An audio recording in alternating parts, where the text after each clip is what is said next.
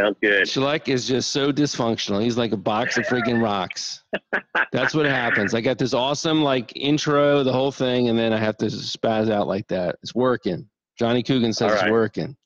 Greg McGavro, gotcha. All right. So welcome once again, version 3.0. I, one of these times I'm going to get this right the first time to the Old Grad podcast uh, with our guest, our esteemed classmate, Scott Halstead. So Scott, you're there. You hear me. Everybody hears you, right? Yep, I think so. Oh my God! Now I'm gonna have a beer after after that sort of uh, rough beginning. Eight, we're 18 minutes in, and I completely screwed the thing up. so Scott, welcome. It's I'm honored to have you here, uh, and um, what a what a what a great career you've had. What a great contribution to Long Gray Line, to our country, to the Army. Um, thank you for everything, and uh, so excited to have you here to intro to to interview you and, and learn about your life. So uh, welcome. Now, did you take a nap today? Because I know I remember you saying to me that you wake up really early in the morning, and this is going to be late, right? We're already I starting. late. did. Yeah, so I'm usually in bed by about eight o'clock, eight thirty at night. So uh, I did take a nap during commandant's hour this afternoon, and I'm ready to go. That's good. That's good. How how long was your nap for? Like thirty minutes, but uh, I had both dogs on top of me and a blanket on top of us. It was like, it was good. I was uh, that's all I needed. what kind of dogs you got? I got little uh, dachshunds, so they are four-legged people that uh, are very demonstrative. But they're both racked out next to me right now. So if they wake up, you'll definitely hear it. There's no doubt that my dog is the is the most um, cherished and beloved member of our family of anybody, the most photographed, the most like you know, uh, like my wife loves this dog so much. It's like it's not even. It's almost like uh, it's unbelievable. Yeah, I think we can be replaced uh, by our dogs. You know, I same thing. Th- These dogs are way up above on the family pecking order ahead of me. Mm-hmm. Mm-hmm. So give me the lowdown. You're married. How many years? Kids? What's the story? Yeah. So Jamie, uh, I met my wife, uh, Misty Joe, at Fort Bragg. We were both lieutenants uh, in 1994, and we were coming up on 25 years of marriage. And uh, we got two great daughters. Our oldest, Natalie, is a senior at the University of Alabama. She's a nursing student and uh, Dean's List Dean's List student. And uh, I visit her every football season. I go watch a game with her, and I'll just say that I can no longer hang with her. She is she knows how to have a good time. And our youngest daughter, Sydney, is a senior in high school, and I'm getting ready to take her out to look at colleges in Oregon here in about two weeks. So, uh, Team Halstead's four strong right now. We're doing great. So you're uh, you're not far away from being empty nesters. We're not, yeah. So we are, uh, you know, all goes well. In August, our youngest Sydney will be at school, and uh, Miss and I will uh, do a little more traveling and uh, you know enjoy. I think we'll enjoy a life without kids in the house. But our, what's neat, like for Thanksgiving, our uh, our oldest, you know, she's three and a half hours away in Tuscaloosa. She's bringing friends back here for Thanksgiving. She brings friends back for for Labor Day. So that's it. We just recently moved from West Point down to Georgia, and that's one of the best things is just having the four of us close together again. Yeah, I'm excited for my kids to come home. I haven't. My son's been in Australia for like six months, and so I haven't seen him since like July. And then my daughter, Wow. my daughter's local. She goes to school in New York, but um, you know, I don't see her very often because she's going to school. So uh, you know, like that's uh, it's gonna be good to have them home. I'm I'm excited about it. It, it's neat for me because from about age 12 to 18, they didn't want much to do with me, but now I'm their favorite. So they tell everything to me and almost nothing to Missy. And so uh, life is pretty good. It, it hadn't been this way for a while, but I'm enjoying being the uh, the favorite parent forever, how long it lasts. So um, so tell me about your role there. And you're you're at Fort Benning. This is your kind of like final capstone assignment in the Army. It is, yeah. So it, uh, so I, I'm I work for the the infantry school. Um, I'm in a job that's really focused on how do we make, you know, our 33 light infantry brigades more lethal, more effective.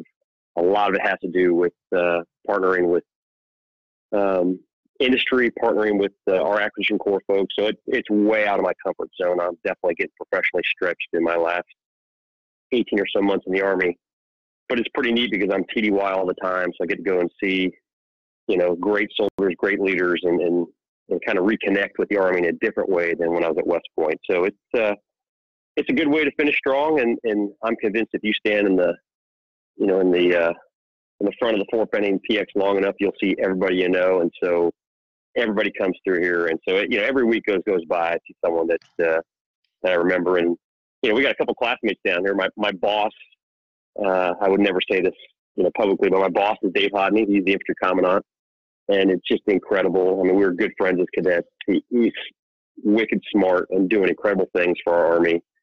And then Chris Willis, who was a company mate in E1, uh, runs our simulations experiments at our maneuver battle lab, and just and I knew nothing about those sort of things, but he's doing he's doing things for the army that are unbelievable. And so between having Dave Hodne here as my boss and Chris Willis as, uh, as a teammate, life is pretty good. Is Chris still active duty? No, he's retired. Okay. And then, uh, like a quarter mile away from where we live, are Wayne and Carolyn Brewster. Wayne retired recently. You know, Wayne and I were we were lieutenants together. We were lieutenant colonels together. We've been deployed together before. So, you know, a, a lot of people, a lot of infantry and armor officers retire in the Fort Benning Columbus area. And it's for those of you that went through here in 91, 92, it's a great place now. It was awful back then, but, uh, you know, we bought a house here and this is home. We love it. So, are you living like in Columbus? We are, yeah. We uh, we live in sort of the historic district, and uh, we got a pool, which was never a big deal to me, but all three of my girls said we have to have a pool, and uh, it's a game changer because it's, like the sun here in the summertime. So, and it brings the kids home. So our oldest Natalie brings her her roommates and sorority sisters back here, and you know they you know they just take over the house and they hang out by the pool and have a good time. So that was sort of my wife's Missy's criteria is we got to get a house where the kids will come back and visit us, and I think we did that. So I saw there's a couple, couple pictures of you on Facebook. You have a lot of the class of 19 coming through at uh, BOLC and, and Ranger School now. So these are these are cadets that you mentored, cadets that you were when you were heading up the Simon Center that you were a, a big part of their um, formative experience at West Point. They're now there with you. So are you able to kind of reconnect with all these young second lieutenants? I am in, in ways.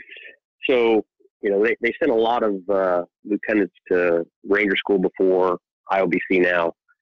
I go out to all their pre-Ranger classes and talk to them, and then uh, you know I've had a chance to see some of them during the Ranger course. So I, that's I just love doing that. So they and, go to uh, hold on a second. I, so they're going to Ranger School before OBC. About yeah, about uh, thirty of them. So is there like a RIP program or indoctrination program or something to get them ready, or are they just going in there cold? No, no. They at West Point, they you know they get a bunch of it's mostly physical evaluations, and, and these are all. I mean, these are great, great cadets, great officers. They're crushing Ranger School right now. So by and large, the majority of them going straight through the course.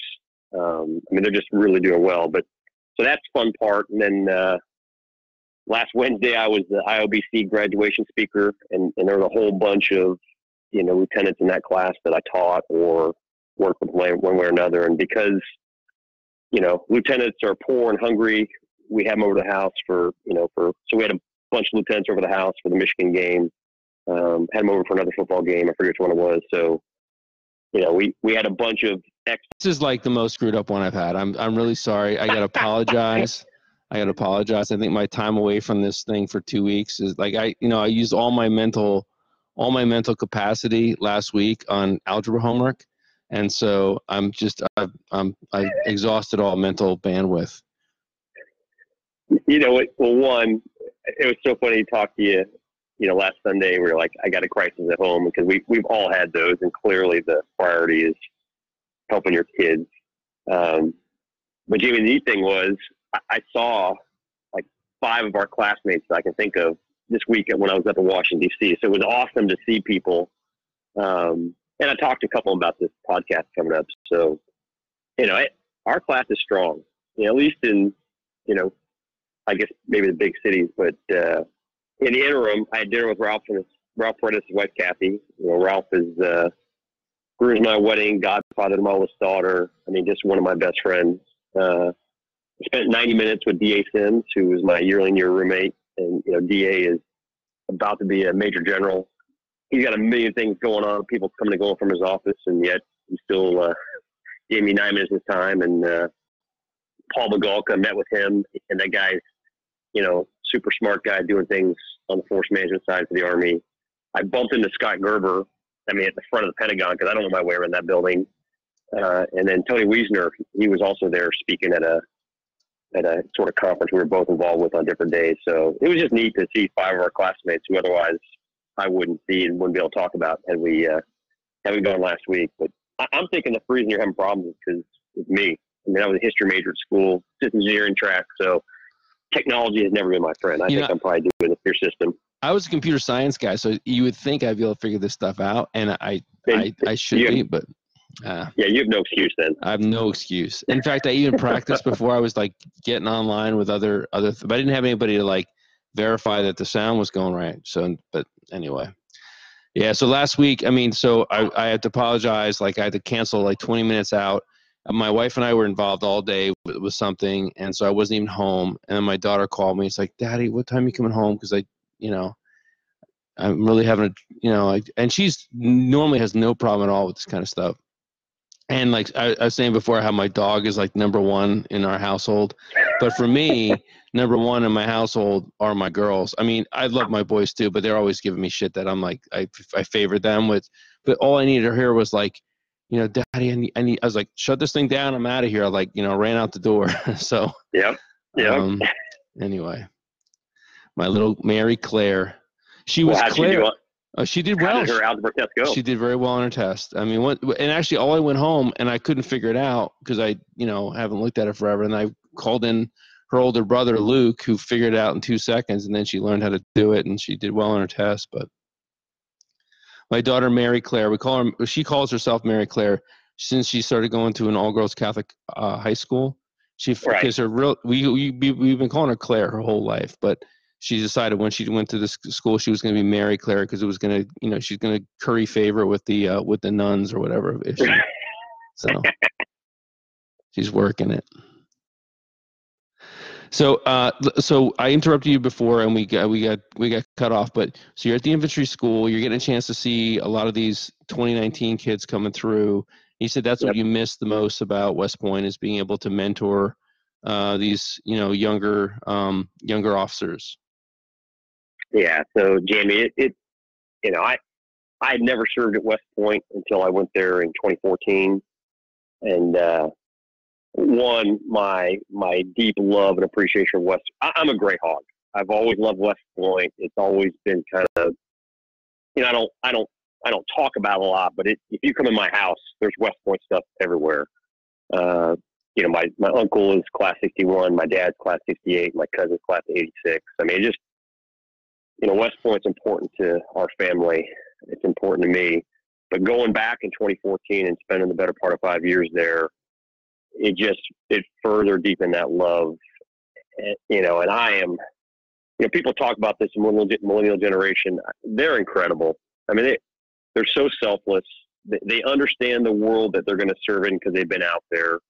Um, so I, I miss it. I miss teaching cadets. I miss, you know, opportunities to coach and sometimes mentor cadets.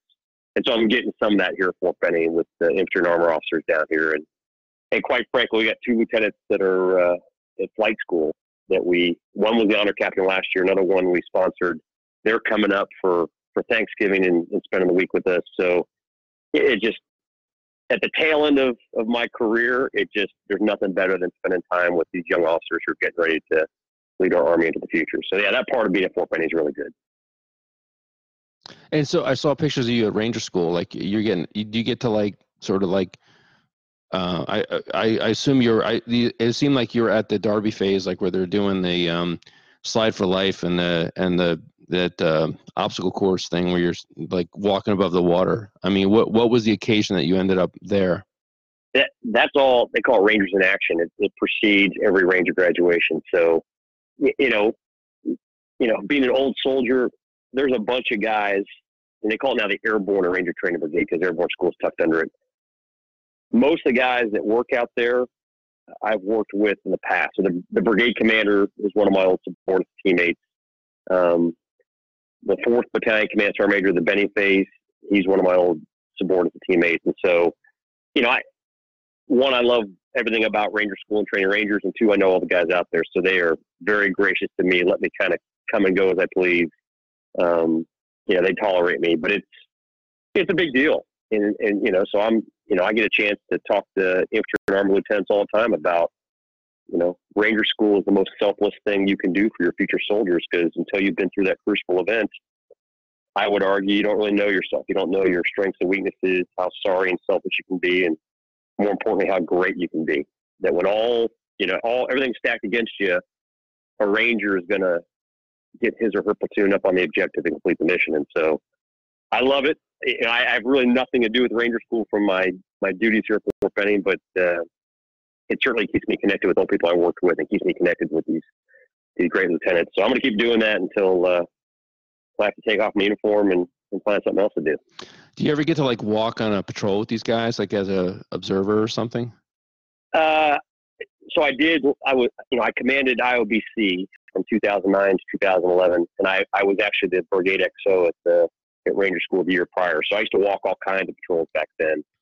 But I am, uh, you know, as I've gotten older, I, I had significant knee surgery uh, 12 months ago. I'm going back in for another eval next week. So uh, I, I, I can't physically, I can't carry a rucksack like I used to. So I don't, I don't want to go out there in a different uniform from the, from the students. But if I get a clean bill of health next week, you bet I'll, I'll be back out there, uh, you know, living with lieutenants, and that's that's a lot more fun than some of my normal duties. So yeah, I just got to get a get a doctor's clearance before I go do that sort of thing again. Aren't the RI's rucksacks just filled with pillows though? I mean, because you're only out there for one day, right? So they, they look all stuffed well, up, but they're like you know filled with like yeah, balloons or something. It's, it's, food and snivel gear, and you know they got all kinds of safety stuff they carry too. I mean, the, the RIs are that's just fun. I mean, I'm an old soldier now, so when I go out and talk to the ranger instructors, I'm like, when did you come in the army? And they're like, well, sir, you know, 2006, 2010. Um, so I'm old compared to them. And so it, you know, but they're, they're awesome. They always have been awesome people. They still are. Um, and their, I mean, their, their contributions to our army are enormous. So it's neat to be at Fort Benning around those type of people, whether it's drill sergeants or ranger instructors or black hats at airborne school. Those young people just fire me up. And, How about uh, Sergeant Sump? Is he still there? Sergeant Sump? You know, I, I haven't seen him in forever. Um, so I went to I was in Ranger Class 292 with Ralph Paredes, Craig Whiteside, Marty Barr, Brent Parmeter, uh, a couple other guys. We were we were the first IOBC class. There was only there was only a handful of us that went to that first Ranger class. And when I came out of uh, the Benning phase, my dad and Sergeant Sump worked together before. Sergeant Sump gets on the phone and calls my dad. My parents lived in California at the time, so I don't know. It was it was it was middle of the night at Fort Benning, and my dad just sprang out of bed. Something thought something was wrong, but Sergeant Sump thought it was hilarious that he'd be the first one to tell my dad that his rotten son uh, got to go was moving on to the next phase of Ranger School. Nice. But uh, I have I have not seen him probably since then. Um, but yeah, he was certainly legendary for us as cadets. Did you go straight through? I did, um, but I will. Uh, you know, it was so my my hand to hand buddy, my rappel buddy was Craig Whiteside, and uh, Craig beat the crap. Craig was a high school wrestler. I was a runner. He beat the crap out of me in the hand to hand pit. Um, and I was with I was with Marty Barr and Ralph Paredes the whole time. And so I, you know, those guys pulled me through. I mean, I, you know, I, I, I was a strong back. I could carry a radio. I carried a machine gun. Um, but Craig, especially, I mean, Marty, Marty was like our distinguished honor grad. Brent Parmedy was in a different company. He was the officer honor grad. Craig was in the running, and then I think someone you know didn't pull their weight late in the Florida phase, and he came out. But uh, you know, Ranger School was fun with guys like Craig and Marty and, and Ralph. You know, I mean, every day one of us would pull the other guys through it. And I like to tell people, I was in a sleeping bag in the mountain phase with Craig Whiteside and Ralph Paredes. Three of us in a sleeping bag and there was room for a fourth person. I mean, I, our hands had been all over each other to stay warm. Um, so it, it was fun. And then, you know, all we did was talk about having a big Super Bowl party uh, when we graduated. And so that kind of got us through through the swamp phase in January. And then we had pictures of the Super Bowl party in 1992. And, and all you see are, you know, large things, those Skippy peanut butter, Oh yeah. beer, ever beer everywhere, and we're racked out. We didn't, we didn't even make it to the game. We all fell asleep. But uh, so no, I was when did you graduate relative to the Super Bowl? Was it like that same weekend you graduated? yeah, we graduated on or about 24 January 1992, and that's when the Super Bowl was still in the month of January. Right. uh, before they extended the season. So we had we had big plans. That's how we sort of got ourselves through the Florida phase, and then none of us even watched the game. We were I don't know remember, remember who played. We just fell asleep. Mm-hmm. So, I'm trying to remember. that's played. sort of that's that's kind of been my army experience. Is you know our classmates have pulled me through this thing for 28 and a half years, and so you know I show up on time, clean shaven, and motivated, and uh, and our classmates inspire me and and and pick me, you know, put me in the rucksack and and get me up on the objective. So it's been awesome. Somehow, um, so uh, you you said you listened to the um to the podcast with uh, Kenny Mintz last week, right? I, I sure did, yeah. Yeah, I mean he he went through with me. He was our honor grad. The guy was he was just the stud totally at uh, Ranger School. But he was telling me he told a story on that podcast of this Army mentorship program, which I think Yep. connects back to the Simon Center. And I want to talk to you more about that, about how we're not just kicking people out of the out of West Point. We're actually giving them an opportunity to redeem themselves. It's the honor redemption program. But Yeah. uh, interestingly, I just this past week I interviewed somebody, class of 2010, um, who is you know thinking about trying to go into nonprofit and and has a real you know real desire to serve. He got medically um, uh, disqualified to continue to serve. He got injured, not in combat, but career career ending injury. And uh, so he told me when he was at he was at Ranger School, and uh, this RI is like doing the, the, the debrief with him at um, after his patrol, and he goes, "Let me ask you a question." He goes, "You know, you're an officer, right?" And the guy's like, "Yeah," kind of sheepishly, like, "Yeah, I'm an officer." He goes, "Are you West Point?" And he's like, uh, "Yeah, Sergeant, I'm West Point." The Guy's in E6. He goes, "Yeah, I went to West Point too. I was Army mentorship program, and uh, put me in the Army, and then um, I had the opportunity to go back to West Point, and I was like, nah, kind of like being kind of like being enlisted."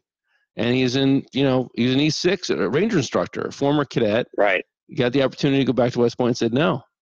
Um, it's interesting story. He's like, oh my god, this guy's gonna fail me for sure, but he didn't. He was, you know, totally fair and everything. But that was an interesting story to hear. Uh, right on the heels of learning about the Army mentorship program. Yeah. it- So it, you want to talk about that a little bit? Yeah, sure. I'd love to. I mean, I- uh, this Yeah. was your ba- I mean, you ran this thing right with the Army Simon Center. Like, like the, this was one of the things that you had direct Yeah. oversight over, right? It, it is. And so our, our uh, you know, the Simon Center for Professional Military Ethics didn't exist when we were cadets. Um, it was formed in the late late 1990s, and really we had you know three main roles. The most important thing we did was help the cadet honor committee, the cadet of command, the corps cadets, and you know, the TACs steward the cadet honor system. That's the most important thing we did. That's where I spent most of my time. Uh, the second piece is we we taught this course called MX400 officership, which was incredible. I mean, it was just you know it's it's a it's a mandatory course for all firsties as part of the academic and the military program, and it it really helps them understand um, unique trust relationships, authorities, responsibilities, and accountability of being a commissioned officer. And we use case studies, we use a little bit of Army doctrine, but it's it's a great course. I miss teaching it. And the third thing was, you know, our team was responsible for the character education of the Corps cadets, so all the things that happened during Commandant's Hour, as well as what you just described as the Honor Mentorship Program. So, um, one, like you, Jamie, I, I'm, I'm a huge fan of it. And so it was interesting. There are certain people that think that, you know, your character is sort of formed, it's developed by the time you're 18 years old and come to West Point. I totally disagree with that. Um, and so, you know, the system we grew up in was very attritional in nature. And so most of the cadets that violated the honor code either resigned or, you know, General Palmer kicked them out. Some people struggled, but I, you know, I, I've been a part of this for five years from nine, 14 to 19. Most cadets that violate the honor code now, based upon the recommendations of the cadet chain of command, based upon the recommendation of the TACs, you know, the honor captain, the commandant, the soup takes all that into consideration. And in most cases, both General Caslen and General Williams granted discretion. And uh, for for those who violate the honor code that were You know, it was an egregious case. Um, their firsties or cows. Many of them went into what you call the Army Mentorship Program. We now call it the Special Leader Development Program for Honor, or correction, the yeah Army Mentorship Program. And uh, these, you know, not everybody makes it. Some of them go out there and, and, and you know they revealed their true character when they violate the honor code. They revealed that weak character again out in the army, and and they don't come back. But all in all, it's very much a developmental model now. So we help these young people that make mistakes. They're retained at West Point. Most of them stay at West Point. They get turned back. They're December grads. They get turned back full year. They enter this specially developed program for honor, where they they get a developmental coach. They do community service. They they write journals. They take a hard look at themselves and sort of examine why they violated the honor code. And, and this process takes you know, it's designed to take four to six months. Um, they lose all their privileges, and it, and it helps them see themselves more clearly, and in most cases, close the gap between where they are and where they've got to be to regain the trust of their classmates, to regain the trust of the of the military academy, and demonstrate the potential to be commissioned and go out and serve. So I, I'm a huge fan of it. Um, doesn't always work, but in most cases it works. And I will tell you, every year I was at West Point, we had a very senior member of the Cadet Honor Committee to include one honor captain that violated the honor code. Now, she didn't go through the honor the Army Mentorship Program, but she she did go through these other programs, and she used that opportunity to to strengthen her character, demonstrate that she understood the she was getting a second opportunity. She was incredible. So that that is a huge difference. A lot of old grads have a problem with it. Um, you know, I spent a lot of time talking to old grads and thought that West Point had gone hell to you know hell in a handbasket. And I, that's not my experience. I, I think if we separate cadets that violate the honor code like we used to, we're losing, we're hemorrhaging, hemorrhaging tremendous talent. So I believe in that part of it. And the Academy Mentorship Program, Army Mentorship Program, where, where people get separated, go to basic training, go out to the operating force, and then have their battalion commander like Kenny evaluate them, coach them, and try to get them back in uh, for the most part, those people come back very mature and, in my assessment, become great officers. So that sort of thing is working.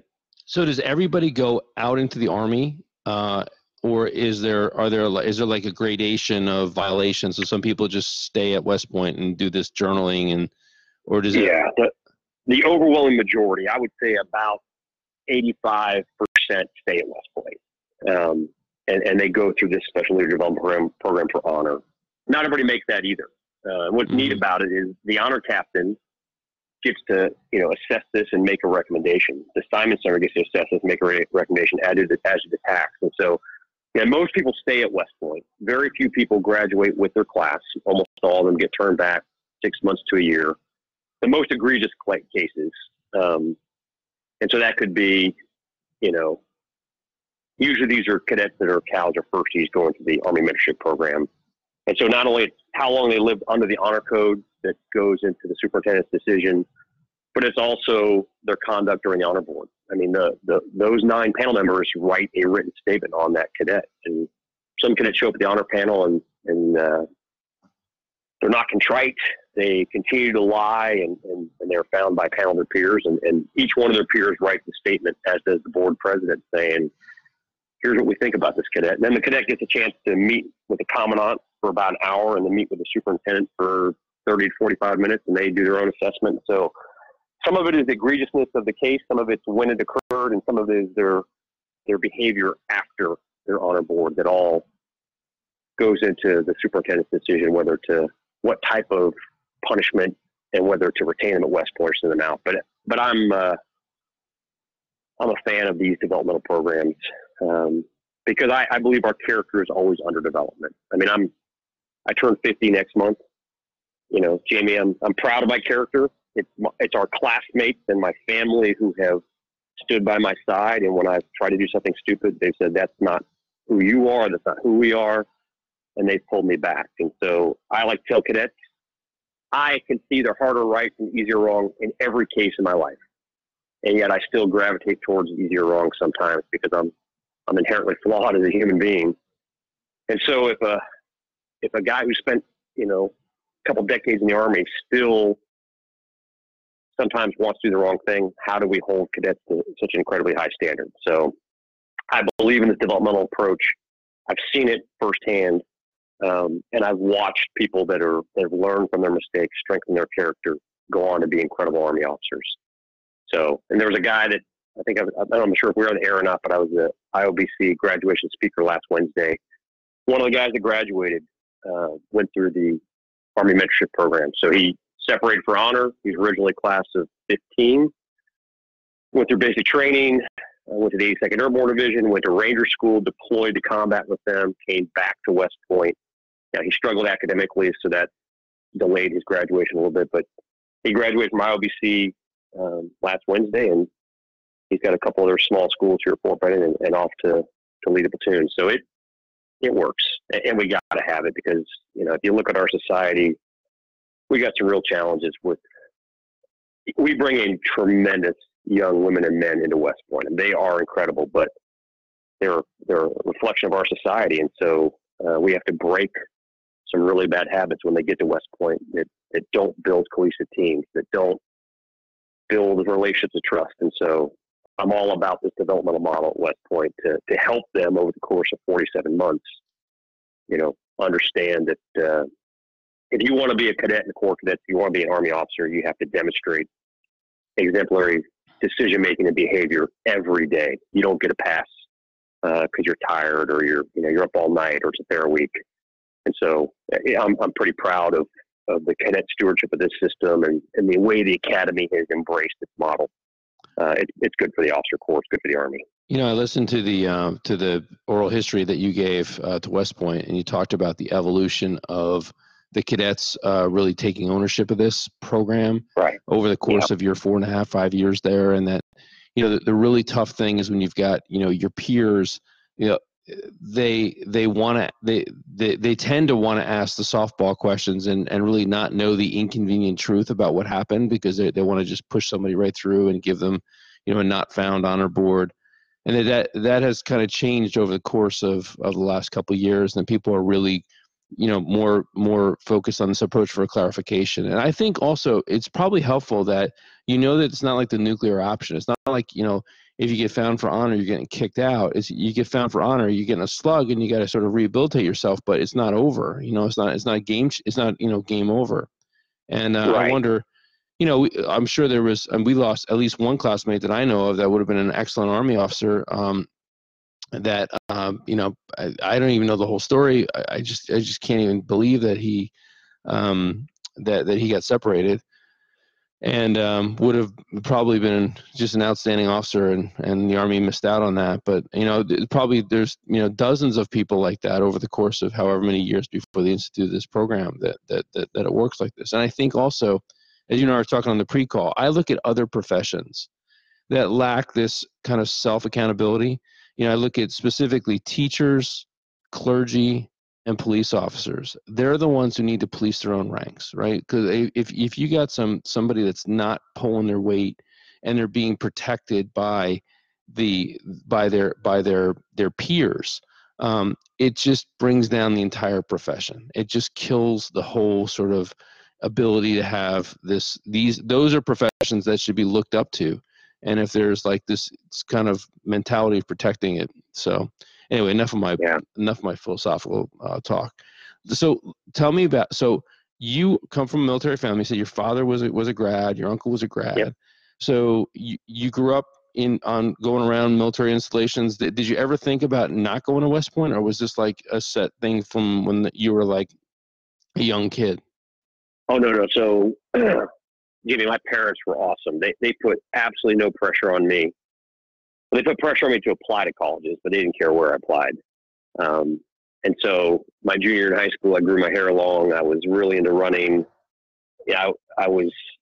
I thought I, if I just kept training harder, I could get a scholarship, which was never going to happen. But I was young and dumb, so I, I wanted nothing to do with the military. I never did a visit to West Point, although I lived at West Point as a kid from 75 to 79. And we used to have cadets in the house. So I, I had those memories as a young kid. But uh, my senior year in high school, uh, my family moved here to Fort Benning. You know, I went to, you know, I went to a school that was almost all, you know, kids of soldiers. and I just kind of said, you know what? The more I fight this, the more I realize this is probably what I want to do. Um, I applied to Air Force Academy. I went out there, and it was not for me. I just I could tell from a from my overnight visit this was not where I'd be happy. So I went to West Point, and um, you know, it, it it could not have worked out any better. Like I said, I, I'm a complete gray hog, so you know, I remember getting letters from my parents, you know, during uh, during Beast Barracks. You look so proud. You look so, you know, you're so sure of yourself. And I was, you know, the letters I was writing that I didn't mail back was, I'm quitting. I'm out of here. Uh, my my uh, my cousin uh, went to Coast Guard Academy, and uh-huh. um, uh-huh. you know they at the, at the at the end at the end of the parade or whatever they let them reunite with their families. You know, the first day, and what he said to my uncle was, "I'm definitely going to quit. I just don't want to be the first one." as soon as somebody else yeah. quits, I'm out of here. Like I, will be right. number two. So he made it all the way through, yeah. you know, and um, so. Yeah, it, it was. Uh, you know, I mean, West Point wasn't easy for any of us, but uh, you know, as I like to tell cadets, I mean, you're the true gift of West Point is your classmates, and, and when you live within the barracks and you you live within this community of trust that we all contributed to, or try to contribute to, uh, and you do it right, then you've got lifelong friends and people that sustain and inspire you forever. And, and that is certainly that's my story. Um, so company E1 is where you started. Um, I know I you did. didn't graduate with E1, but we'll, we'll, talk about that in a little bit. But so E1, so tell me about some of these cats from E1 because they were like right around the corner from me. So I know some of the same people. I mean, yeah. so you had you have you have a whole whole cast oh, of characters there, right? I did. E1 so, uh, E1 Dammit. So I, great company. Um, so Pat Hines, Bobby Seymour, Tony Logan, Warren Cox, who uh, the dean asked to leave after two years, but was grooms my wedding. I'm still in touch with Andy Dazinski, uh, Beach Saxy, now Beach Pace, who I saw less than a year ago, D.A. Sims, Darren Olson, Chris Willis, Joe Ryan, Terry Wright, on and on and on. It was just great company. Um, mm-hmm. And so, I mean, that was, I was all in. I mean, that was, um, and you had um, General Austin was your TAC, right? So he, like he, he was. to, to, what extent does that help you in the army or not? I mean, like, or or or, or at all? Is it irrelevant? I mean, I just. It, yeah, I mean, I I've crossed paths with him once as a captain. Um, I crossed paths with him and kind of looked at me funny, and I, you know, I reminded him he was my TAC. Uh, of course, I wasn't, you know, 140 pounds anymore when shaved head. If you remember me as a plebe. Mm-hmm. Um, and then he was a he was a chair in support of the Department of Behavioral Science and Leadership. Past couple years at West Point, I saw him a couple times then. But now he's, I mean, he's obviously a, a true servant to the nation. Just incredible Army leader, strategic leader. But no, we never. I never worked for him. Never really crossed paths other than just in passing. But uh, now, E1 was awesome. I mean, it was uh, that was my home, and as you uh, alluded to, um, you know, we were very hard on the plebes as oh, sort of. So let, let, let's, let's put a pin in that. I want to get back to that in a second. Okay. I want to talk some more right. about this, some of these E1 characters. So, okay. you said All you right. were you were rooming with Terry Rice. I was as a plebe. Yeah, Terry and I. No, no, no. I think Terry and I were roommates uh, second semester cow year, which okay. was my last semester in E1. Okay. Um, we had like in Grant Barracks, we are on the back side facing, you know, Sherman and Lee Barracks, and like on the first floor, it was like a dungeon down there. It was like no sun down there. But Terry was an awesome roommate. I mean, just one of those guys who, you know, he was always smiling. I mean, just uh, you know, could take a punch and just kind of like, hey, tomorrow will be better. And so that was that was kind of my experience in E1. Just, I mean, you know, at the time, it didn't seem like any of us were necessarily destined for greatness, but together as a company, it was just awesome. Yeah, so I, I kind of recall you guys it. being like really like strack, like like in terms of like, you know, like being the most um, kind of high high level of military bearing. I, I, felt like you guys were were were really well. Good. Yeah. So E one E one was you know Sandhurst drill and ceremony, uh, sort of room standards, personal appearance are really important. Now I remember our plebe year watching the, the firsties come back from branch night and post night. There were some long faces because academics was not our company strength. Mm-hmm. And uh, and so we we spent all our time doing military and physical stuff, which was was good for me. That's what I wanted to do. But then, you know, when it came time for to lay out the order merit list, uh, E1, at least for class of 88, uh, didn't fare so well. So, but that was our, that was sort of our, our company culture. Our company commander is getting Randy George, who's getting ready to pin on his third star and take command of one of our Army's corps out at uh, Fort Lewis, Washington. I'm still in touch with him. Um, so we had awesome leadership, you know, both from our TAC and then from the class of 88 and 89, and just a great company servant. Um, I didn't think so much as a plebe, but as soon as we got recognized and all these guys sort of revealed the true colors, it was awesome. So Terry Rice, um, he was his parents were on post there, right? So would, were you guys Yeah, able to like yeah. go to his place and and like decompress? Like you had like a place that you can just kind of unwind there. you, you know, I don't remember. We, it was um, so so Terry's dad was in the band. Uh, Rob Johnson was in our company. His his dad was on the faculty staff. Kimball Edwards was in E1. His dad was a faculty staff. You know, I, I don't remember. I'm sure we did. I remember I remember going to Rob Johnson's house for the ice cream social. So tell was, I, I gotta go. Tell me about the day that Terry Rice jumped off the damn clock tower and ripped his finger off, uh, like on the top of the clock tower. Because you that, that Yeah. had to be like like a memorable experience, right? It, it was. I mean, but but it was. So we. Yeah, I mean, you were in F one. So D one, E one, F one. We were there in the Grant U, and like we'd all like as plebes we'd go out around the clock tower and just Just know, be, be idiots. bu- Yeah. buffoonery. Yeah. And I don't remember if Ter- Terry somehow climbed it. Yeah, he climbed. He was doing a rocket up there. I remember this. I remember him climbing, jumps down, and then he's got like this panic-stricken look on his face, and he runs into the barracks. Yeah, Yeah, the, the end of his finger is stuck in the clock there, and I don't think it was ever recovered. I don't remember. That seems like a first semester plebe year thing, but I don't remember. But I definitely remember we were because we were out there because we could fall out. We'd go out there and just clown yeah. If around. he did some sort of like like little like whatever, like a little spirit. Yeah, uh, but yeah, yeah, some kind of. Oh my yeah, they weren't yeah. asking us knowledge and they weren't looking at Right. our shoes. Right. And yeah, I just remember Terry either jumping down or falling down, and it was sort of silent. And then he sprinted into the barracks, and we're. and I don't think we at the time we realized it. it I don't. I know I didn't. And then you know, of course, he's legendary for it now. I mean, every reunion, people are like, "Let me see your, let me see your finger." Um, so, you know, so but he, he terry's on this boat. He's got to you, you got to populate this thing with the story because he said Yeah, something about how there, there, there was well but i guess somebody put the finger the top of the finger in a tumbler like one of those tumblers from our from our medicine cabinet. And then the next day or the next SAMI made a really big point of saying sir the reason why my tumbler is not in my you know in my cabinet and it gives the whole story like laying it out like like you know like sort of like like the whole sort of like um gory details of what happened i used my tumbler to put cadet rice's finger in it uh, uh, so he could go up to uh letterman Ar- army hospital wherever that was no keller army hospital Yeah. you know, I, I I don't remember that fall, but remember we lived in divisions, and so you were Right. sort of you sort of isolated, and we our platoons were in divisions. So Terry and I were not the same platoon at that time, and so it'd be sort of you know you kind of bond together the guys in your in your platoon, um, and then you know we didn't get to fall out very often with with you know our classmates other platoons we lived in the division. It was weird, so but no, no, it was Ter- Terry's Terry's he says Randy George picked it up. He picked up the finger. It was his middle finger, not his. It, picked up his middle finger and put it in the in the tumbler, and then put the made this big sort of like diatribe about why his tumbler was uh, not properly displayed in his medicine cabinet anymore.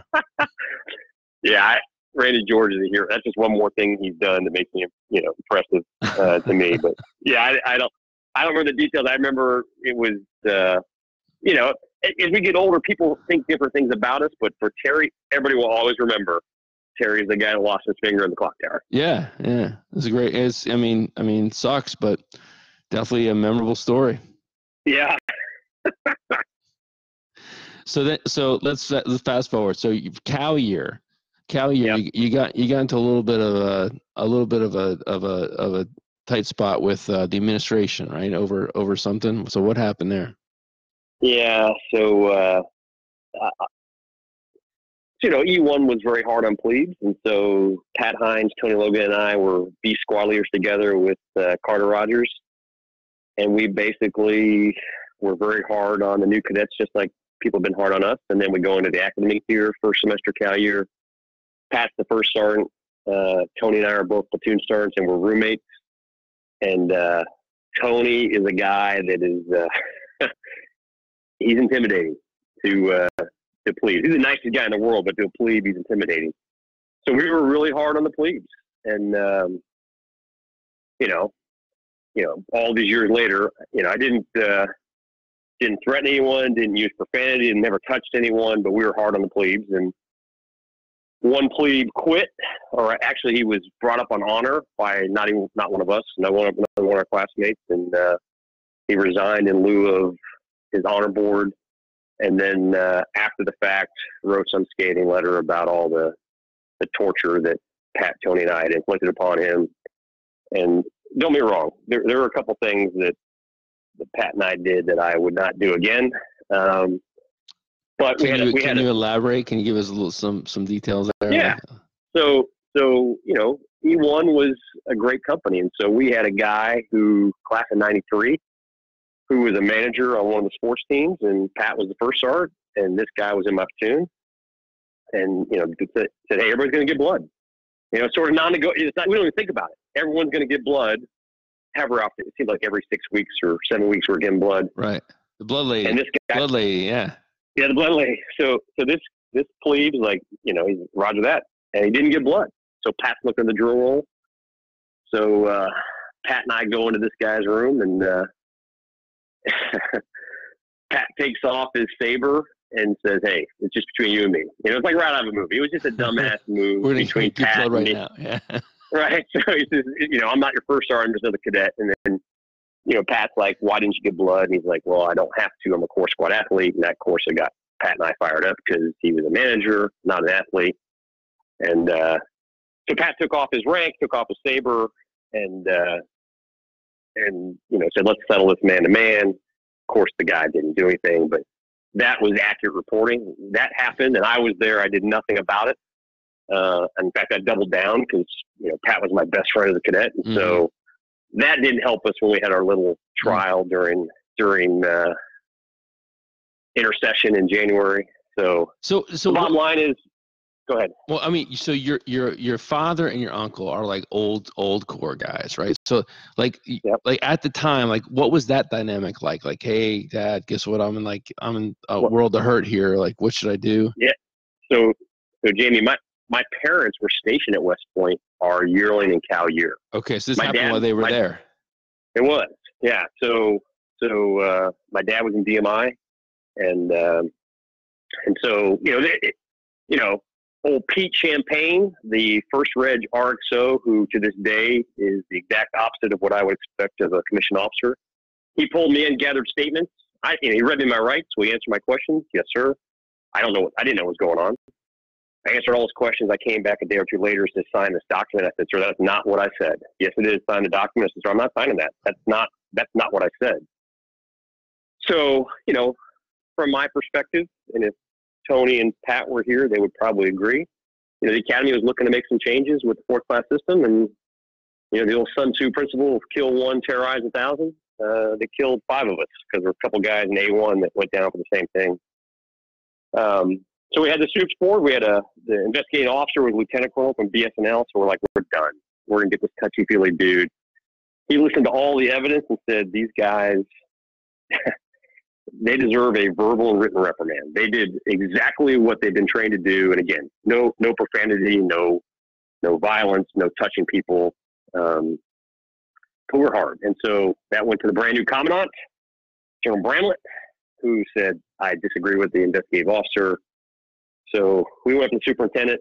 Um, I don't remember. Tony stayed in E1. Pat and I were prototypes for the scrambling program. I went to I2. Pat went to I4. So they took took our spring and summer leave, walked some area tours, had to enroll in a creative writing thing about you know what we learned about ourselves. Um, so I was devastated to leave E1. I mean, it sucked. But having said that, I too welcomed me with open arms. Mhm. And so, you know, what was really neat was I think I have twice as many friends than the average guy in our class because, you know, I too didn't have to do that. They, you know, they, I'm a, some new guy joining them in like March, April of our cow year, and they were awesome. And so, uh, so I, I feel very lucky, one to have a bunch of great friends from two regiments, and uh, and two to go back at reunions, and you know I get to hang out with two groups of two tribes of people that uh, are special. So it, you know, it's it, it still burns all these years later, but you know, everything happens for a reason, and and I'm still going strong. Uh, Pat Hines commanded the brigade in the 82nd. I lost track of Tony Logan uh, years ago, and the two guys from A1, I stayed in touch with them. They're doing great too.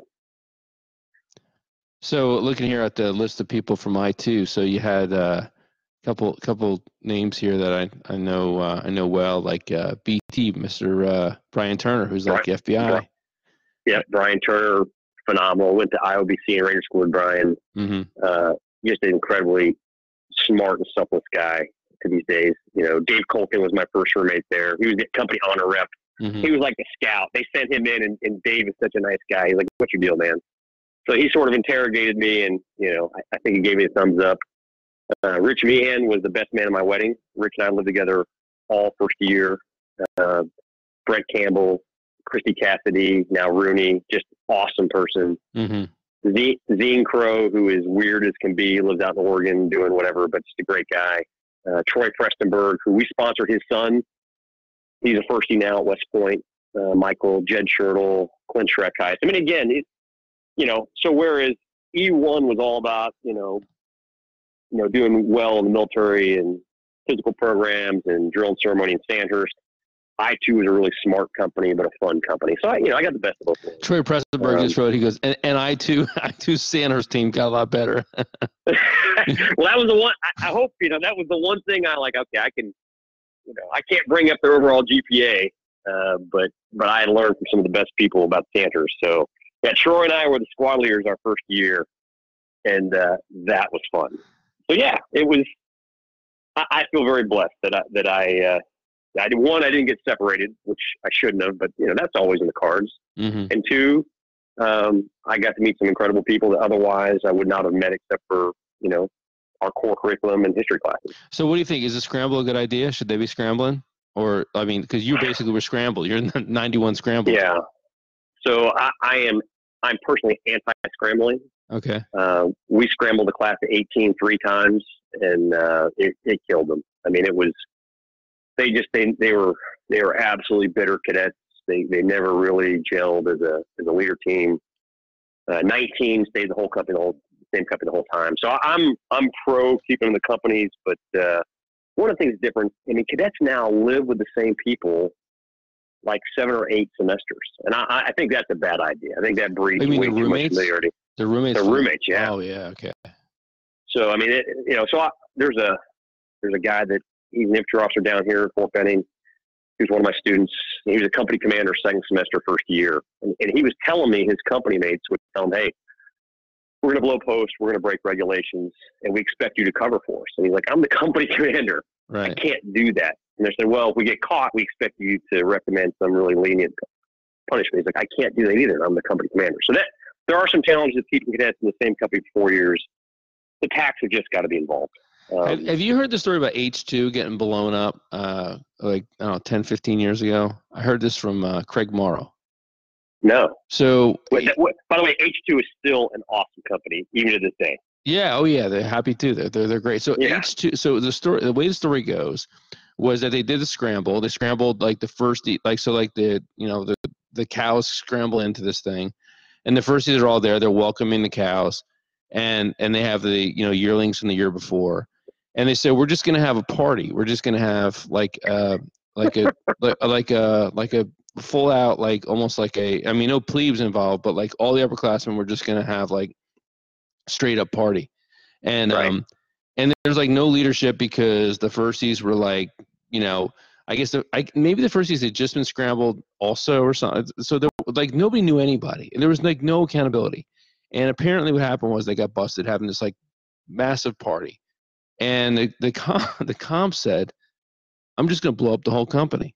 Everyone's getting scrambled back out into another company." So they they found like everybody's doppelganger and put them back into H2. So like they felt like you're a Corps Squad athlete. So we're going to swap you into you know I two and bring that guy over here, and you know you're a female cadet who's uh you know who's who's um you know on the band or something. We're going to move this one over here from the choir. Like it's completely reconstituted the whole company. H two. Right. That's crazy. I, yeah, I never heard of that, but that is, I mean, it, it's, you know, I, what, again, the cadets are awesome people, but, you know, they, there's nothing they did that we didn't do. We just didn't have cell phones to capture it. Mm-hmm. And so they would look at me and, and, be like, you know, sir, you have no idea what's going on there. like, oh, yes, I do. You mm-hmm. know, you guys are not that creative. Mm-hmm. Um, but no, I never heard that, the H2 story. That didn't surprise me. I mean, there's, you know, there, there are some, there are sub you know, again, our team at the Simon Center is responsible for character rehabilitation. Sometimes we had programs for companies, clubs, teams where the culture was not what it should be, and, and we would try to help them to get back on their feet. So, but I never heard of that, but yeah, I can see it happening. So let's fast forward now a little bit more. So outside of West Point, I mean, so you graduate. So, so your graduation was that. So you graduate with I two, but you I probably did. made a point of getting back with everybody from E1 too. So like, were you able to go to like the E1 graduation parties and the I2 graduation parties, or were you like kind of moving around in the uh, grad week? No, I, I I hung out strictly with the Moose.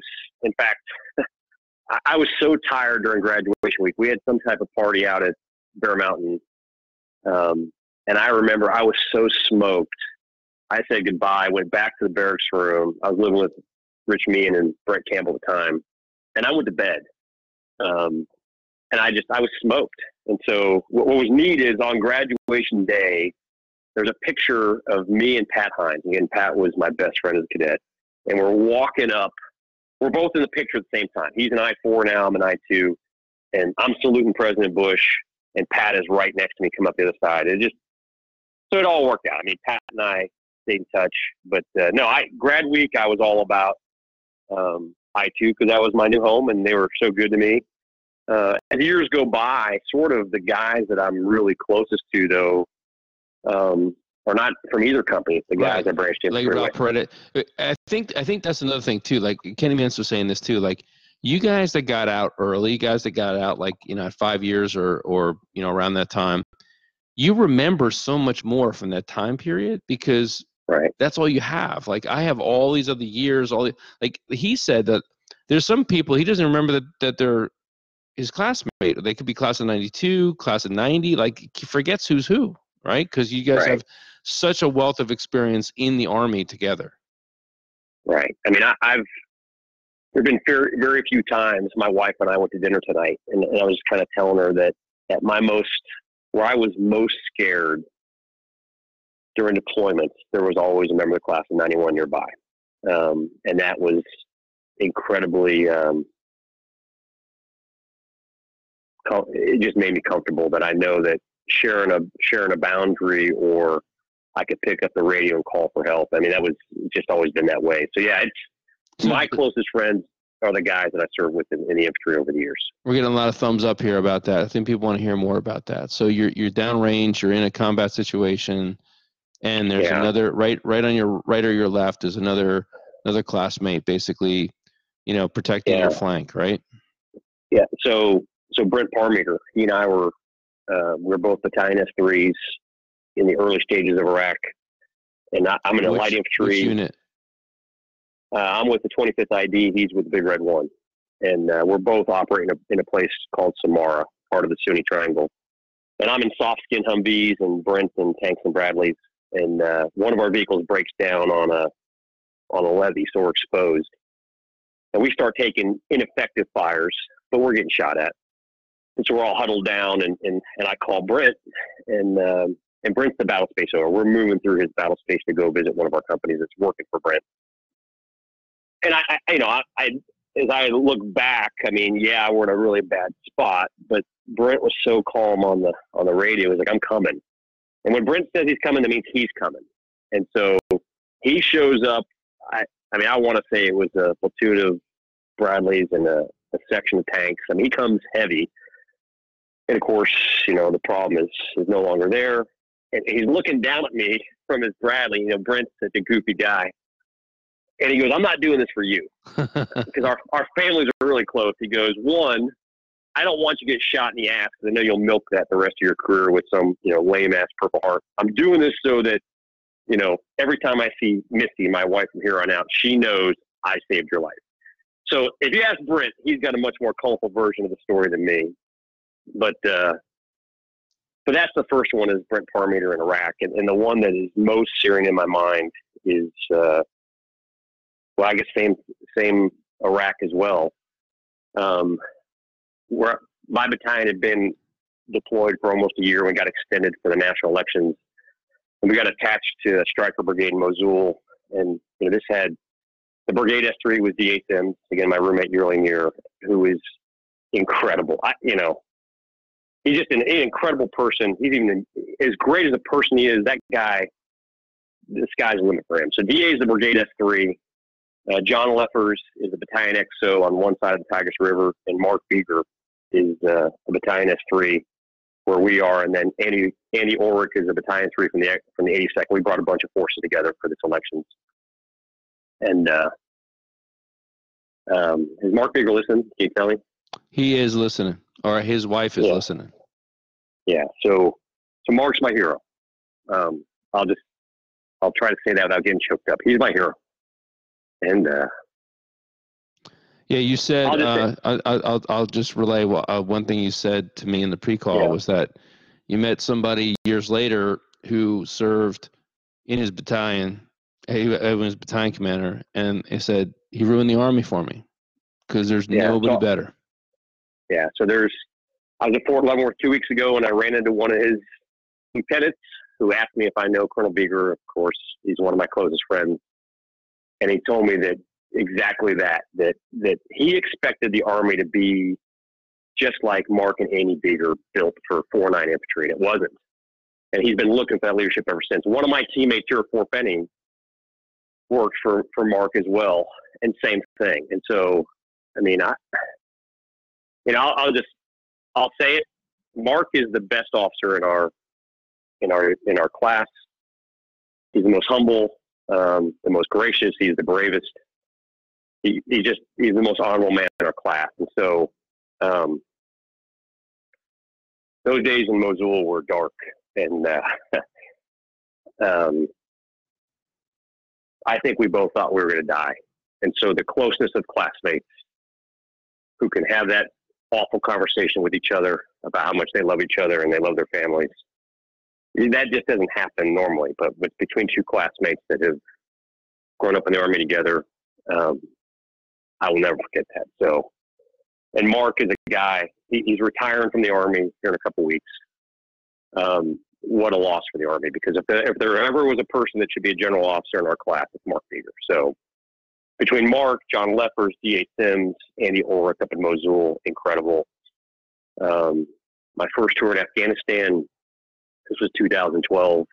Um, we came in behind Kenny Mintz and Greg Anderson and you want to talk about two people that uh, selflessly lead from the front. I mean, I, I, went over there for we call it a pre-deployment site survey. Went over there for a couple weeks to learn from their unit before we came over from the 82nd, and uh, I'm in awe. I mean, I just can't believe the the conditions that these guys are living and fighting in. And and you know, if you know Kenny and Greg, and these guys are just what I like to call, coin unyielding optimism. I mean, in the spite of casualties and horrific conditions, they lead from the front.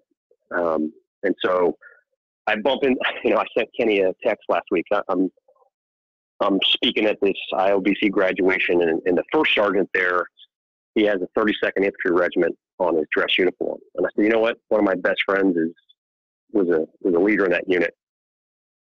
And I have no idea who this first sergeant is. He goes, well, who is it, sir? And I said, well, you know, now Colonel Kenny Mintz, but he commanded 132 Infantry. And this first sergeant, and he gets tears in his eyes. He goes, sir, I was his security platoon sergeant when he was a staff sergeant. And so he starts telling me from a staff sergeant's perspective about our classmate Kenny Mintz, who what he did to build an incredible team at Fort Drum before they deployed. And again, he said, and then we get into combat, no change all the investment in his leaders, which is not easy, that he put into that battalion paid off, you know, in the, in the crucible ground combat. So took over from those two, so that was incredible. And then Wayne Brewster is right across the Arghandab River from me. So every Wednesday we would we would drive to Kandahar City to meet with the provincial governor and, and talk and listen. And so we would try to get there 15 minutes so early so Wayne and I could have a cup of coffee together and just as two classmates connect before we went about our way. Wow. And so, just, you know, it's the small things, but again, Wayne and I were lieutenants together. We were battalion commanders together at Fort Benning. I mean, he just, you know, just good as gold. Uh, I was back in Afghanistan two years ago. Johnny Richardson was one of my bosses, and I didn't know Johnny as a, you know, Johnny's a two-star general now. I didn't know Johnny as a cadet very well, uh, and he took over my, my the previous boss I worked for was incredible. Johnny comes on board, and uh, it was just unbelievable. I mean, he could Johnny could look at the problem. We were we were advisors to the Afghan National Army, and and we were getting the Afghans to fight ISIS in eastern Afghanistan along the Pakistan border. And Johnny walks in with a with a, a clear lens and, and, and, and trusted me and, and just unbelievable. And so, you know, I mean, I just incredible. Um, you know, Ralph Fredis and I were in Afghanistan. We were different parts of the country in Afghanistan in 2012. And, you know, we had this thing called Tandberg Secure VTC. It would buzz. And there's Ralph just checking on me. Hey, man, what's going on? You know, I, I see what's going on in your in your battle space. Are you doing okay? And it just that's what the so class 91 has done to each other. At this point, Ralph's also the uh, godfather of your daughter, right? So he is. So he's he's um, there. He, here he is, like sort of a lifelong friend, and the, you know, uh, somebody's going to be you know part of your part of your your daughter's life forever, and he's checking in on you. Yeah, Ralph will. Uh, Ralph is is my brother. Um, so yeah, I mean that's that's what the class '91 means to me, and I've been so lucky to have classmates over the years who, again, I if not for an incredible wife and, and incredible kids and, and our classmates, I would have flamed out in the army, you know, a long time ago. But I've always had people that I looked up to that could help me learn from my mistakes and and and share their best practices with me and it was just fun. I mean, that's that's why I tell cadets. I said, you have no idea how much fun you're going to have out in the army with your classmates. It's incredible. So, you know, it just that that's my story, and and so it's, you know, it, I, it, our classmates have inspired me. So I, you know, you know, there are a lot of our our peers that were getting out of the army in the late '90s, and then you know, the army was going through some tough times, and so the more, the longer I stayed in, I would have teammates and go, "Sir, why, why do you stay in the army?" I mean, it, it, this is pre 9/11 for the most part, and then afterwards, obviously the mission changed. And I would tell people up through about 18 years, I stayed in the army because the non-commissioned officers that trained and inspired me, but really because of our peers. And I just, I, I enjoyed serving with them so much. And then uh, that that's no different here at 28 and a half years. You know, I mean, there's other reasons for staying in the army now, but you know, the the quality of our peers has not changed. So, you know, I don't know if I got caught off early, but I spent 90 minutes with DA Sims uh, last week in his office, and he's got all kinds of people coming and going, asking him to review some important things uh, for the nation. And he's like, no, no, no, this can wait. And so we're just two old roommates having a great time talking. So I mean, I, our class motto is important to me. I mean, I, that is sort of, you know, guidepost to live by. And, uh, and I've seen it manifested in so many of our classmates over the years. It's been awesome.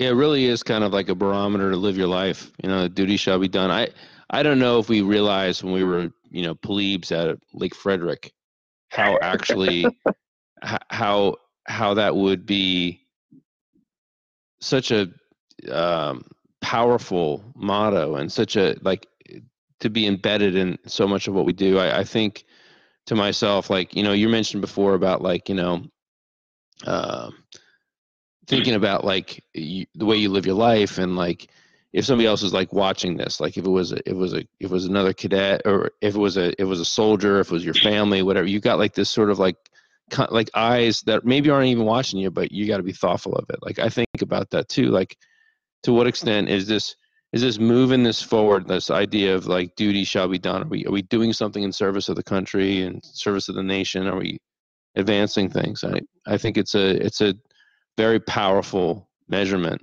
uh, that we're all living up to. I think.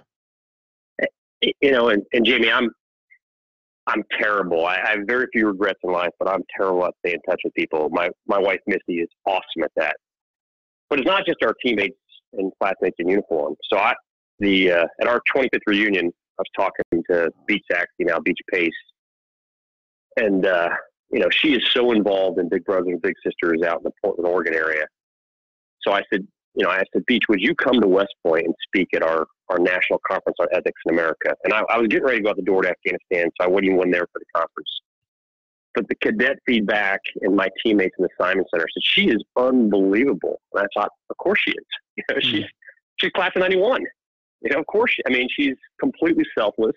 You know, all about you know building strong teams for people that don't have um, some of the advantages that, that we had growing up. And so I, I just, I'm, you know, D.A. Sims and I last week were talking, about Becky Canis, you know, in her podcast with you. And that, you know, D.A. I mean, D.A. is just an incredibly warm, funny guy, but he's talking about listen to Becky Canis and he's and he's sort of going. And I think he probably I think he had this conversation with you maybe Larry. He's like, "Am I doing enough?"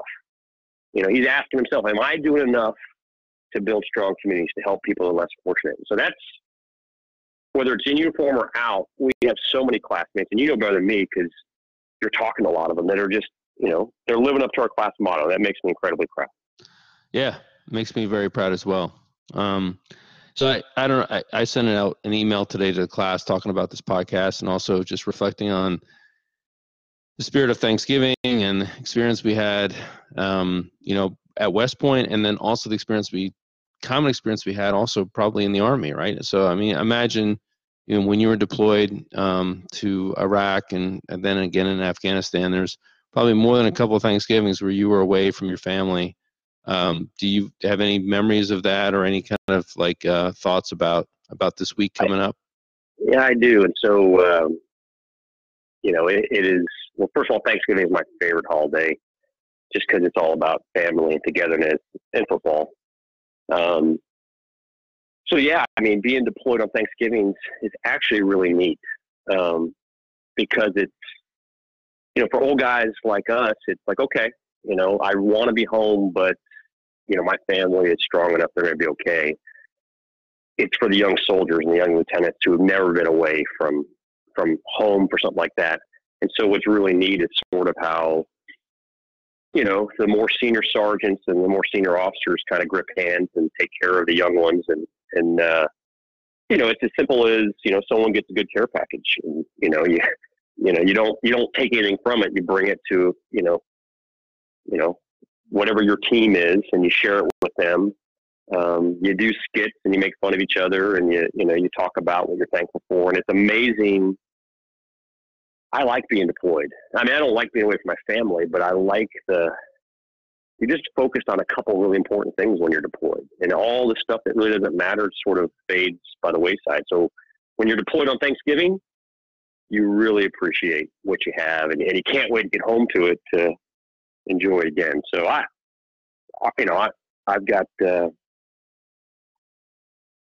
I've got several friends that are deployed right now. You know, we'll talk about them at our Thanksgiving table on Thursday, but uh, they'll be okay. I mean, they'll they'll be home next Thanksgiving, and so that you know, forever forward, they'll look back and go, "I'm not going to be. I'm going to appreciate all the things that uh, that they have because at least for this deployment, they did without some things. So it's it's a neat time. Um, but it, it's, I don't know. You know, one, uh, one of the cool things about this uh, Podbean, the app that you can use to listen to the to the website uh, to, to, the podcast, I get to see where people are listening from, right? So right. I see a lot of hits in the U.S., a couple hits in Europe, and I see a couple hits in Afghanistan, and a couple right. hits in Iraq, and a couple hits in Africa. Um, Africa actually, um, Sam Yingst is going to be on the right. po- podcast coming up here. So um, we're all over the place. You know, we're all over. Right. We're serving. We're we're we're probably going to be you know, serving serving turkey dinners in in in the mess hall, like uh, being the you know serving our troops as as we have done in the past. And so, to all of our brothers and sisters that are that are that are out there serving, you know, thank you so much. And um, you know, I'm so personally grateful to be part of this community, this family, this experience that we've all had together um, you know, we're kind of getting towards the end of our of our time here together, uh, Scott, and I wanted to ask you if you you know what final thoughts you might have or perspectives that you may want to leave with us uh, with uh, the class of '91. Yeah, so it so I, I looked through our the mortar, our little yearbook from uh, from Camp Buckner earlier today, Jamie. I hadn't looked at that thing in years. It's on my bookshelf, and I thought, what is that little skinny thing? So I'm looking at, at First Platoon, you know, fifth company. That was the platoon I was in for Camp Buckner. Um, Johnny Tyner and Dave Reardon were in that platoon. Um, you know, Paul Haggerty was in in I two, um, and obviously died years later, coaching the hockey team. Bill Love and I went to IOBC and Ranger School together, and and I didn't really know Bill Hecker very well as a cadet, but I've spent some time with his parents um, through Gold Star family type events since then. You know, I'm uh, aside from my family, our classmates are, are really the the pride and joy of my life.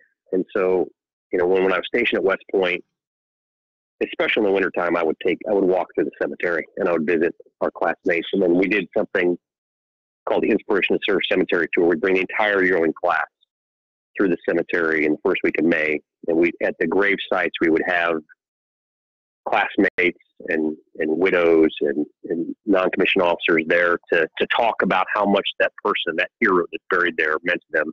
And almost all the people buried that we honored were killed in Afghanistan or Iraq. We honored Bill Hecker um, two years ago. And so I, in closing, I would just say, one, Jamie, I'm so appreciative of you putting this podcast together. It has helped for a guy that has been who has done a terrible job staying in touch with classmates has helped me reconnect. And just by listening to our, the stories of our classmates, I appreciate you taking this on.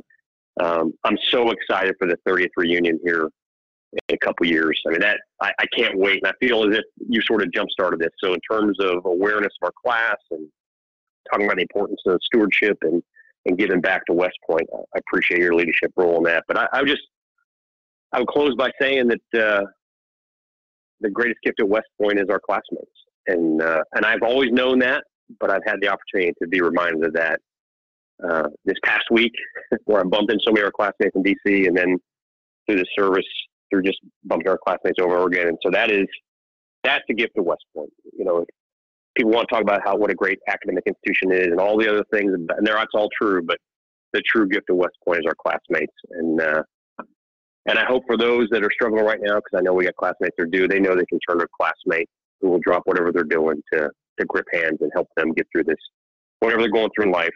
Um, and so I appreciate, I'm very proud to be a member of class 91. I appreciate you bringing me on the podcast and let me tell my story a little bit, Jamie. Well, thank you, Scott. And, you know, when I think about, you know, selfless service and, and, and the support of our, of our nation, but you know also representing our class. You know, I think I think of you. I think of a lot of the names that you mentioned on this podcast. Um, you know, the the um, the way you've continued to serve, the way that you have you know led our army, shaped our army, shaped our cadets. Um, it's uh, it's it's a really immeasurable impact, and um, what a what a great example for us. So thank you so much. And thank you, everybody else, for listening tonight. Um, this is um, uh, we're going to have another uh, podcast in two weeks with uh, Sam Yingst. We're going to do that on a Sunday morning, uh, not a Sunday night, because he's actually in Africa, leading um, the um, Center for Disease Control in, in Zambia. So listen to him and um, just re- just recalling the purpose of this podcast is is to reconnect his classmates. It's to lift each other up. It's to it's to uh, celebrate our successes. It's to commemorate uh, the work of our class. It's also to call attention to our class gift, which is we're endowing a chair at the Cyber Institute. Please, if you haven't given already, um, if you've given already, also uh, Giving Tuesday is coming up here. There's a link in the email that I sent. Um, let's let's you know, everybody, uh, let's let's move together to increase our participation as a class. We want to get to 91% by the time of our 30th reunion. That's going to be, it's going to make us the most generous class in history of West Point, and I I'm, i know that we can do that. And um, so again, uh, Scott, thank you for joining us tonight, and thank you everybody else for being here. Uh, duty shall be done. Thank you for joining us on this edition of the Duty Shall Be Done Old Grad podcast. Please check back on this Facebook page for information about featured guests and upcoming episodes of the Duty Shall Be Done Old Grad podcast.